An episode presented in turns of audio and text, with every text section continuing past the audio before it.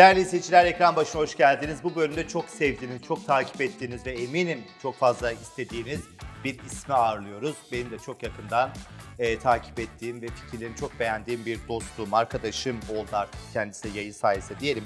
Emre İşlek bizlerle birlikte olacak. Hem ekonomi, hem finans uzmanı, işte kripto para uzmanı ne derseniz deyin ama işin gerçekten de ehli diyelim ve Emre İşlek'le başlayalım.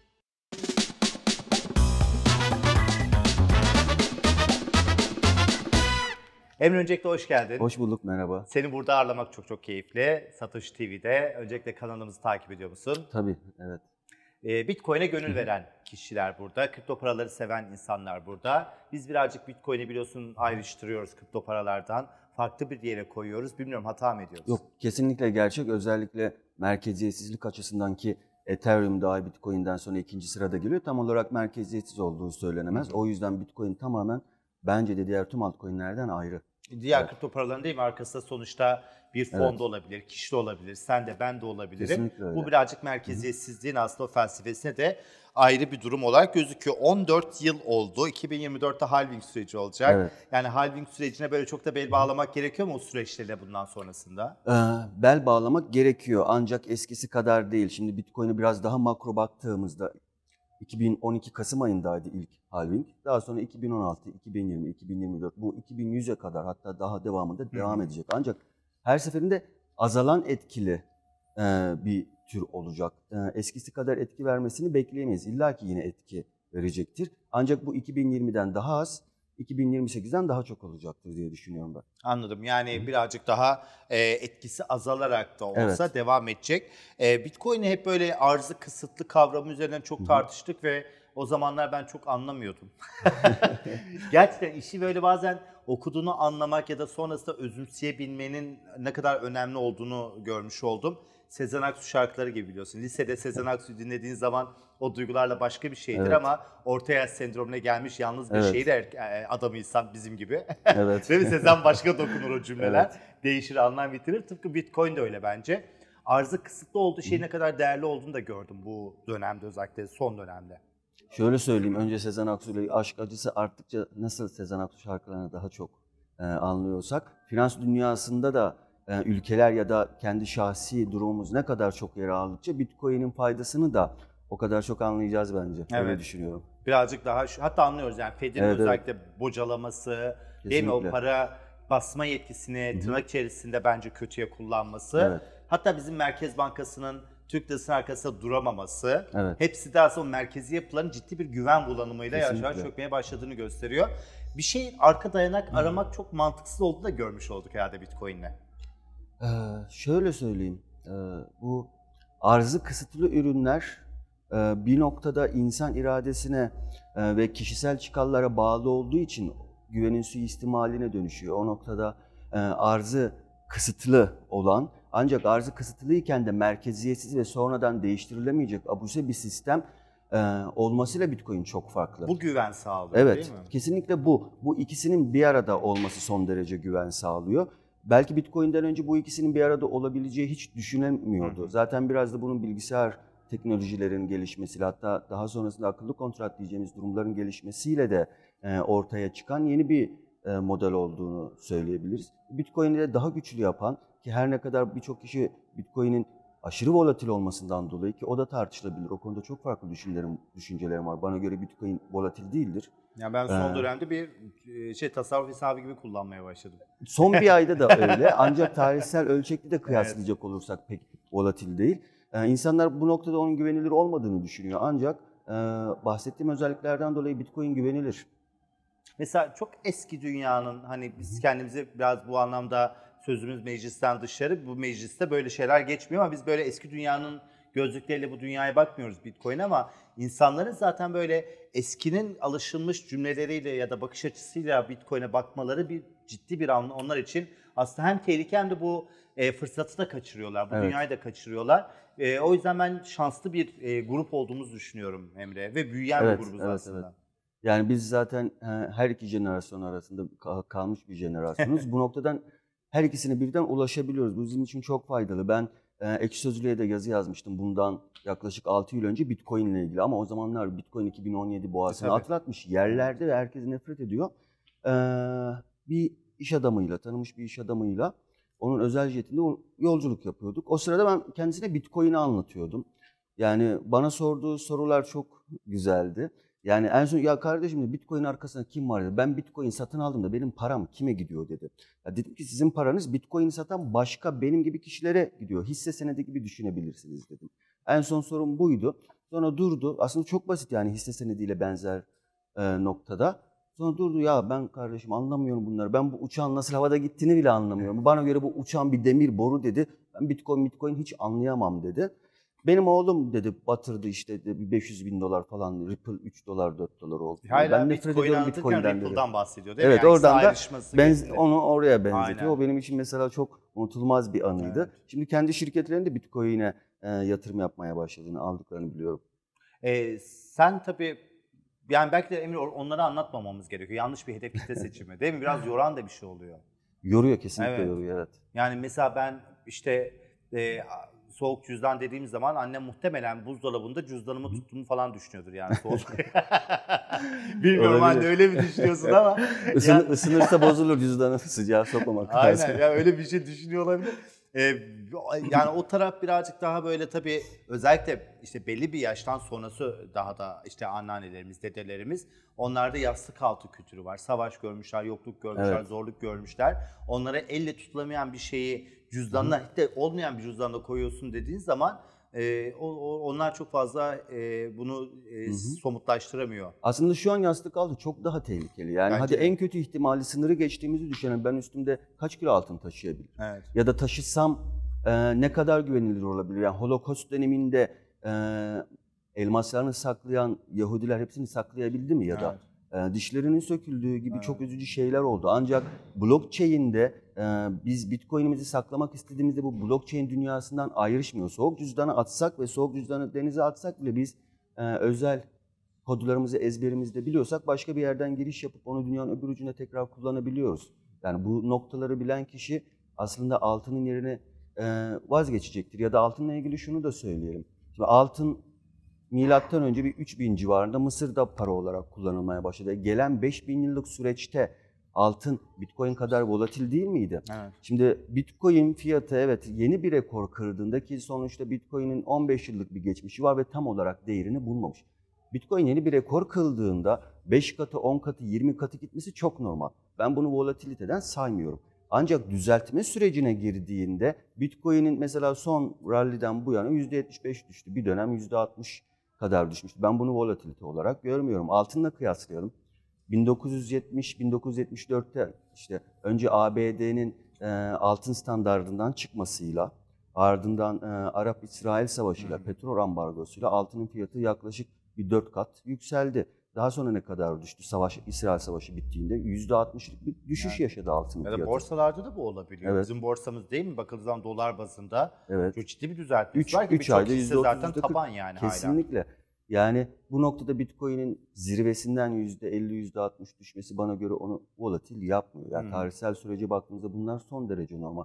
Yükselirken çok fazla yükselmesi e, biraz belki insanları şaşırtıyor ama diğer varlıklarla kıyaslandığında özellikle geçmiş 15 yıllık geçmişi olan bir varlık için kesinlikle volatil olmadığını düşünüyorum ki bunun arkasında küresel devler, devlet bankaları henüz yok. Ya altın altın tüm devletlerin Merkez Bankası'nda. Ki o da %60 düşebiliyor aslında. ama. Arkasında evet. kimse yok. Herkes evet. sahiplenebiliyor.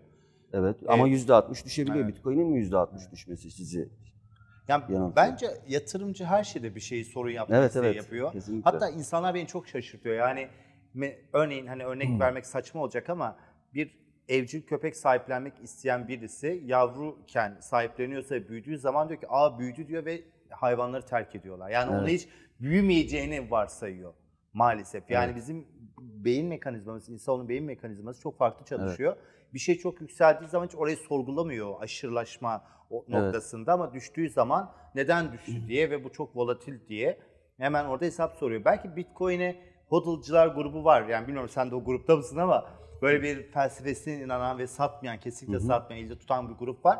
Biraz böyle bir Bitcoin işte bir Bitcoin olarak bakmak gerekiyor herhalde. Fiyatına bakmamak lazım bence. Şimdi %100 teorik olarak düşünsek son derece doğru. Fiyatına bakmamak lazım. Çünkü Bitcoin'in en basit mantığı dünyadaki toplam para arzına karşılık bir algoritma olması. Yani Bitcoin white paper'ında evet e, bir yerden bir yere elektronik ödeme aracı olarak yazıyor. Ancak şimdi paranın fonksiyonlarına baktığımızda bir değer saklama aracı, e, bir takas olarak kullanılması, bir de hesap ölçü birimi olması var. E, Satoshi bunu yaparken öncelikli olarak evet bir transfer aracı olarak kullanmış. Ama tabii bunun tam olarak değerli olması için bir değer saklama aracı haline gelmesi için de yeni bir özellik eklemiş. O da nedir? Sürekli azalan arıza sahip olması. Bu azalan arıza sahip olması Bitcoin'i asıl Bitcoin yapan noktadır. Çünkü tüm dünyanın major merkez bankaları para basarken e, ki basmak zorundalar bana göre. Çünkü büyümenin sebebi parasal arzın da artmasıdır. E, tüm dünya bankaları sürekli para basarken ve bu tarihsel süreç içinde biz bunun sürekli olarak para arzının artacağını biliyorsak Bitcoin fiyatının da sürekli yükseleceğini biliyoruz. Bu noktada evet Bitcoin'e sürekli sahip olmak bir Bitcoin bir Bitcoin'dir demek lazım. Ancak tabii işin içine insan psikolojisi her zaman giriyor kısa, orta ve uzun vadeli yatırımlarda. Yani ne kadar profesyonel olursan ol 30 binden 40 binden ya da örnek veriyorum bugün 25 binden aldığımız Bitcoin yarın son derece sıra dışı bir Black Swan olayı dünyaya oluşursa Bitcoin 10 bin doların altına düşerse en profesyonel insanı bile belki strese sokabilir. O yüzden bu strese sahip olmamak için alım yaparken per, pervasızca bir Bitcoin bir Bitcoin'dir demek yerine biraz daha ölçekli, biraz daha kontrollü almayı her zaman yani tavsiye ediyorum. Yani aslında şeyden dolayı söyledim. Yani hani ne kadar fiyatı düşse bile en evet. azından benim orada bir Bitcoin evet. karşılığı bir vadeli evet. param varsa kendime bir Bitcoin'e sahip evet. olarak görüyorum. Ve günün birinde kâr evet. geçirecektir yani kesinlikle. onun karşılığı birim para birimi Hı-hı. benim için geleneksel bir para birimi evet. ve zaten arkasında merkezi yapılar Hı-hı. var. Orası beni zaten enteres etmediği için bu taraftayım kesinlikle, evet. diye. Ama tabii ki yani hayat kaygısı ve faturalarımızı ödememiz lazım. O yüzden bakmak da gerekiyor. Aslında ben biraz farklı düşünüyorum. Özür dilerim tek bir cümleyle ilgili. Diğer merkez bankaları bizi enterese etmiyor değil ben Bitcoin'in bu noktada diğer merkez bankalarıyla bir algoritma, ters algoritma hı hı. üzerine kurulduğunu düşünüyorum. Onlar e, parasal genişlemeye girdikçe, para bastıkça Bitcoin'in fiyatı artacaktır. Onlar tekrar parasal sıkılaşmaya girdiğinde çünkü e, makro düzene göre her zaman parasal genişlemede devam edemezler. Onlar parasal sıkılaşmaya girdiğinde Bitcoin fiyatı da düzeltmeye girecektir. Ancak uzun vadede her zaman parasal genişlemede merkez evet. bankaları. Yani 2008'de 700 e, milyon dolar olan ABD Fed'in bilançosu şu, şu an 8 trilyon 8 dolar. Trilyon. Pardon 700 milyar dolardı. Şu an 8, 8 trilyon, trilyon dolar. Seneye 7 trilyon dolar düşecek. Ve bunu ben, kimse kardeşim ne basıyorsun evet, dünya enflasyon gelecek diye hesabını soramıyor bir de. Toplamda da 30 30 trilyon dolara ulaştı 5 majör evet. merkez bankasının. Ee, ve bu devam etmek zorunda. Altın standardına geri dönemezler. Altın standardının e, genişlemeyi engellediği, işsizliğe sebep olduğu kanıtlanmış bir durum. 1880-1890'larda da depresyona sebep oldu. Devamında da oldu. Yani bu sürekli olarak devam edecek. Major merkez bankaları hep bir genişlemeye devam edecek ve sonuç olarak da Bitcoin buna karşılık azalan arz sisteminden ötürü her zaman değer kazanmaya uzun vadede devam edecektir. Neo ve Ajan Smith gibi geldi. Karşı tarafta Bitcoin'de Neo değil mi o karizmatik gözlükleriyle Ajan Smith'ler. Yani aslında yok edilen bir şey başka bir tarafı var ediyor. Evet, Merkez bankaların evet. bu e, güveni zedeleyici adımları bu tarafta başka bir güven unsurunun yazılı olmadan değil mi bakıldığı zaman anonim bir ürünün halk nezdinde, toplum nezdinde ne kadar kabul gördüğünü gösteriyor. Bence 14 yılda çok başarılı sınavlar atlattı. Evet. O yüzden volatilite de arttı ve son dönemde fiyatların biraz durgunlaşması da Bitcoin'e olan güvenin yansıması diye düşünüyorum Emre. Yani bilmiyorum ama Hı-hı. hani eskisi kadar böyle riskli bir ürün olarak görmüyor insanlar evet, artık gibi. Evet. Eskiden bir gecede %50'lik düşüşler görürdük biz. Şu an yani yeni girenlere göre çok kötü zamanlar geçiriyoruz belki. Hatta e, Amerika Merkez Bankası'nın da böyle en sert e, parasal sıkılaşmaya gittiği, önden yüklemeli diye tabir ettiği bir süreci yaşasak da 4 Aralık 2021 hariç biz böyle tek bir günde %40, %50'lik düşüşler görmez olduk. Eski Bitcoin'ciler bilir biz. Evet. 2016'da, 2018'de ne derece sert düşüşler yaşadığımızı. O yüzden artan hacim sayesinde Bitcoin eskisi kadar volatil değil. Bitcoin'e teknik analiz uygulamak ne kadar mantıklı? Tüm finansal anal, e, ürünlere teknik analiz uygulamak Hı-hı. mantıklı. Kesinlikle çünkü teknik analiz bir noktada aslında insan psikolojisinin rakamlarla gösterilmiş hali evet. olduğunu düşünüyorum ben. Ee, için içinde insan varsa psikoloji ve arz talep bir noktada kesişiyorsa her zaman teknik analiz uygulanmalıdır. Bitcoin'de özellikle diğer e, finansal enstrümanlara göre teknik analizin daha geçerli olduğunu Hı hı. düşünüyorum. Çünkü e, Bitcoin'de özellikle 24 saat, 7 gün 24 saat açık olan bir piyasa olduğu için algoritmalar ve robotlar daha fazla kullanılmakta. Bu robotlar ve algoritmalar zaten teknik analiz kullanan. Orada insanlar Yapılar. da yoruluyor değil mi? Orada Evet. birazcık da algoları çalışıyor. Evet. 7-24 Evet. uykusuz kalmamak lazım. O Evet. yüzden algolara karşı teknik analiz daha mi çalışıyor? Algolar teknik analizi kullanarak Ha, çalıştığı için anladım. onların teknik analiz üzerinden yarattığı hacim Bitcoin'in bazı finansal enstrümanlardan ziyade daha fazla teknik analiz kurallarına göre gittiğini gösteriyor. Yani ben bunu e, ve ciddi gece gündüz teknik analiz çalışan, öğreten ve e, işlemlerinde kullanan birisi olarak bunu çok fazla görüyorum. Özellikle Forex tarafında e, çok fazla e, bazen uyumsuzluk oluyor teknik analize göre ya da işte ihlaller görebiliyoruz. Kripto bu konuda çok daha iyi. Bir de BIST. Evet. BIST'te Borsa özellikle, İstanbul evet, değil mi? Borsa İstanbul. Çok Biraz sığ olduğu için Evet. belki. Evet birazdan Bitcoin bölümüne geçeceğiz. Emre İşek'te o bölümü de konuşacağız ama çok önemli aslında çalışmalar, komüniteler diyelim, birliktelikler, e, organizasyonlar yapıyorsun. Benim de çok sevgili dostlarımı da görüyorum yanında. E, Hı. ben de artık yavaş yavaş böyle seni de ziyaret etmek istiyorum. E, en son yaptığın çalışmalardan da biraz bahsedelim. Çünkü kripto para ekosisteminde bence çok önemli çalışmalar yapıyorsun. İnsanları bilinçlendirebilmek anlamında neler yapar Emre İşek ve izleyicilerimize neler önerirsin? Bizim Trader Kulübü adında bir e, grubumuz var. Kar amacı güç, gütmeyen bir grup olarak sunabiliriz. Piyasadaki değişik hem ekonomistler hem e, influencerlar, fenomenleri topluyoruz. Hem eğitim çalışmaları veriyoruz hem kurduğumuz bu büyük e, gruba gelen marketing tekniklerini biz başka insanlara özellikle takipçilerimize istihdam olarak sağlamaya çalışıyoruz. Pek çok kişiye e, iş vermişliğimiz var. Onun haricinde tabii Web3 alanında kendi profesyonel çalışmalarım var. Özellikle son zamanlarda Türkiye'deki e, kurumların, holdinglerin, otomotiv şirketlerinin tokenizasyon e, istekleri var. Bu süreçlerde yardımcı olabiliyorum. Hı hı. Şimdi herkes token çıkartıyor ancak token'ın e, sürekliliğinin ve kalitesinin olması için reel sektörde bir değer Bir üretmesi. karşılıklı olması Kesinlikle lazım. token tutan kişilere gelir sağlayan bir modeli aynı zamanda da e, bunun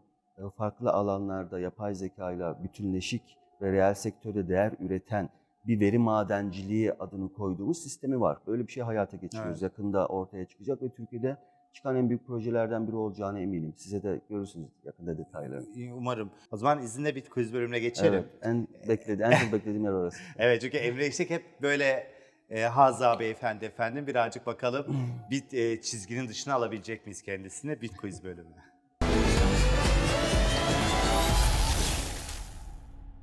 Evet Emre tekrar e, hoş geldin diyelim Bit Quiz bölümünde.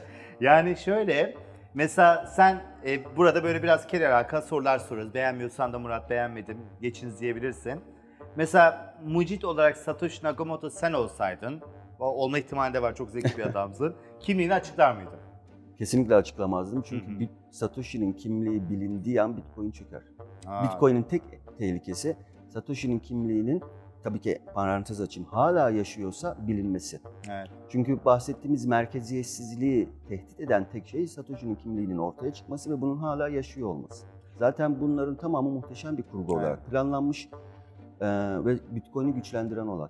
Kesinlikle ben de merkezi arkasında olsaydı bugün 24 bin 25 bin dolar yüzse ona o kişiden bir güven duyacağımız Evet. bir söz beklerdik. O da bizi manipüle Evet. etmeye çalışacaktı. Evet. Tıpkı Powell gibi. Ama ne Evet. kadar güvenli olduğunu hem kendisini arkadan çekerek ya da o gruplar kimse artık. Evet. Çıkmayın sakın orada. Bu zaten biraz da e, beni etkileyen şeylerden biri bu. Evet. Yani böyle muhteşem bir sistem buluyorsun ve kimliğini açıklamayacak kadar alçak gönüllüsün. Bu Ve noktada zeka evet ve zeka bu zekanı ispat etmeye bile gerek Evet. duymuyorsun. Kimse beni bilmesin diyorsun. Bu noktada bu sebepten ötürü ben bunun bir kişi olmadığını Evet. düşünüyorum. Bu bir grup diye Evet. düşünüyorum. Ya felsefesi olan ve bir fikri olan şeylere çok saygı duyuyorum. Benim Evet. için görüntü bir yere kadar ama iki dudağın arasından bir cümle çıktığı zaman o kişinin hemen böyle zekasına dair bir fikrin sahip olur ya. Ben de o yüzden Bitcoin'i en zeki yatırım aracı olarak görüyorum. Evet. Yani yatırım aracıysa eğer başka bir şey olarak da konumlandırabiliriz. Şimdi peki eee, mesela deden bir büyüğüne mi hani yaşıyorsa dedene mi Hı. Bitcoin'i anlatmak isterdin yoksa bir çocuğa mı? Ee, bir çocuğa anlatmak isterdim. Ve nasıl anlatırdın? Ee, Öncelikle bir çocuğa anlatmak isterdim çünkü onlar çok daha kolay adapte olacak Evet. ve çocuklar yeniliklere açık olduğu kadar bu bilgiyi paylaşma konusunda çok da hevesliler. Bilgiyi paylaşma konusunda hevesli oldukları için benim bir çocuğa anlatmam onun yüz çocuğa gitmesi demektir. Nasıl anlatacağım noktasına gelecek olursak bunu kendi küçük hayatımızdan basit örneklerle anlatmaya çalışırdım. Yani öyle e, biz finansçıların genelde böyle çok ağır tabirler kullanarak bir şeyi anlatma özelliği vardır ya da e, biraz da belki bu şımarıklıktan geliyor. Çok ağır sert tabirler kullanayım ki daha zeki Biraz görüneyim. karizmayı da Biraz çizdirme daha, çabası evet. olabilir. Ama aslında çok basit anlatmak Evet. lazım bunu. Bence Evet. basitleşemiyorlar. Hı hı. Yani Maalesef, o evet, basitleşebilmek çok zordur. Çünkü Hı hı. hani Amerikalılar bunu çok iyi yapar. Mesela ürettikleri ürünlerde de şu bir çocuğun değil mi? Evet. Kullanabileceği ölçüde basitlikte yaparlar ama Kesinlikle. aslında çok büyük bir dön- dönüşüm dünyada yaratan da bir üründür. Tıpkı cep telefonu gibi o kaydırma şeyi bile yani çok basit ama yani basit anlatma biz Türkler onu beceremiyoruz. Evet. Biraz da onu biraz farklı görüyoruz herhalde. Peki son sorum. Ee, bir yere yemeğe gittin sevgilinle ee, ve yemeği yiyorsun orada hesap ödeyeceksin. Türk lirası ya da doların kalmamış. Evde Hı hı. unutmuşsun cüzdanı, sıcak cüzdanı, soğuk cüzdan ama yanında. Soğuk cüzdan yan- yanında. 1000 lira hesap edeceksin. 1000 liralık bitcoin mi satarsın, 1000 liralık bir altcoin mi satarsın? Herhangi bir altcoin olabilir. Ee, öncelikle kesinlikle varsa stabil coin ki genelde oluyor. Stabil coin satarım. Eğer ki e, yoksa kısa vadeli pozisyonlarda zararda olan altcoin'i satarım. Hanımı ödetmezsin yine de. Yani Kesinlikle hayır. Yok, hayır. bozmayayım hanım ödesin bu seferlik de Yok, demez misin? Yok yok hiç. İşte bu ya. Süpersin Emre. Çok çok teşekkür Ben ederim. teşekkür ederim Murat. Her zamanki gibi e, seninle yaptığım yayınlar gerçekten çok benzersiz ve bende iz bırakan oluyor. Ben teşekkür Çok ederim davet duydum. ettiğin için. Ne güzel. Yani bunları duymak benim için mesleğim açısından da sürdürebilmek açısından da bir şey. Çünkü hani sizler çok değerlisiniz benler için, benim için diyelim. Emre İştek efendim. Onu zaten Twitter'dan da her yerden de takip ediyorsunuz. Ee, ben ilk yayını aldıktan sonra çığ gibi büyüyen bir Emre İştek e, ilgisi de daha da var ve çok da mutlu duyuyorum. Çünkü o dönemden bugüne gördüğüm Emre İştek bambaşka bir noktaya da gelmiş ederim. oldu. Gerçekten de gurur duyuyoruz seninle. Ee, o yüzden e, bizi takip etmeye devam edin. Bakın Emre İştek'e getirdik. Abone sayısı artmazsa çok gönül koyarım. O yüzden Emre İştek hatırına abone sayısı artsın. Yorumlara da yazın efendim. Gelecek bölümde görüşmek dileğiyle.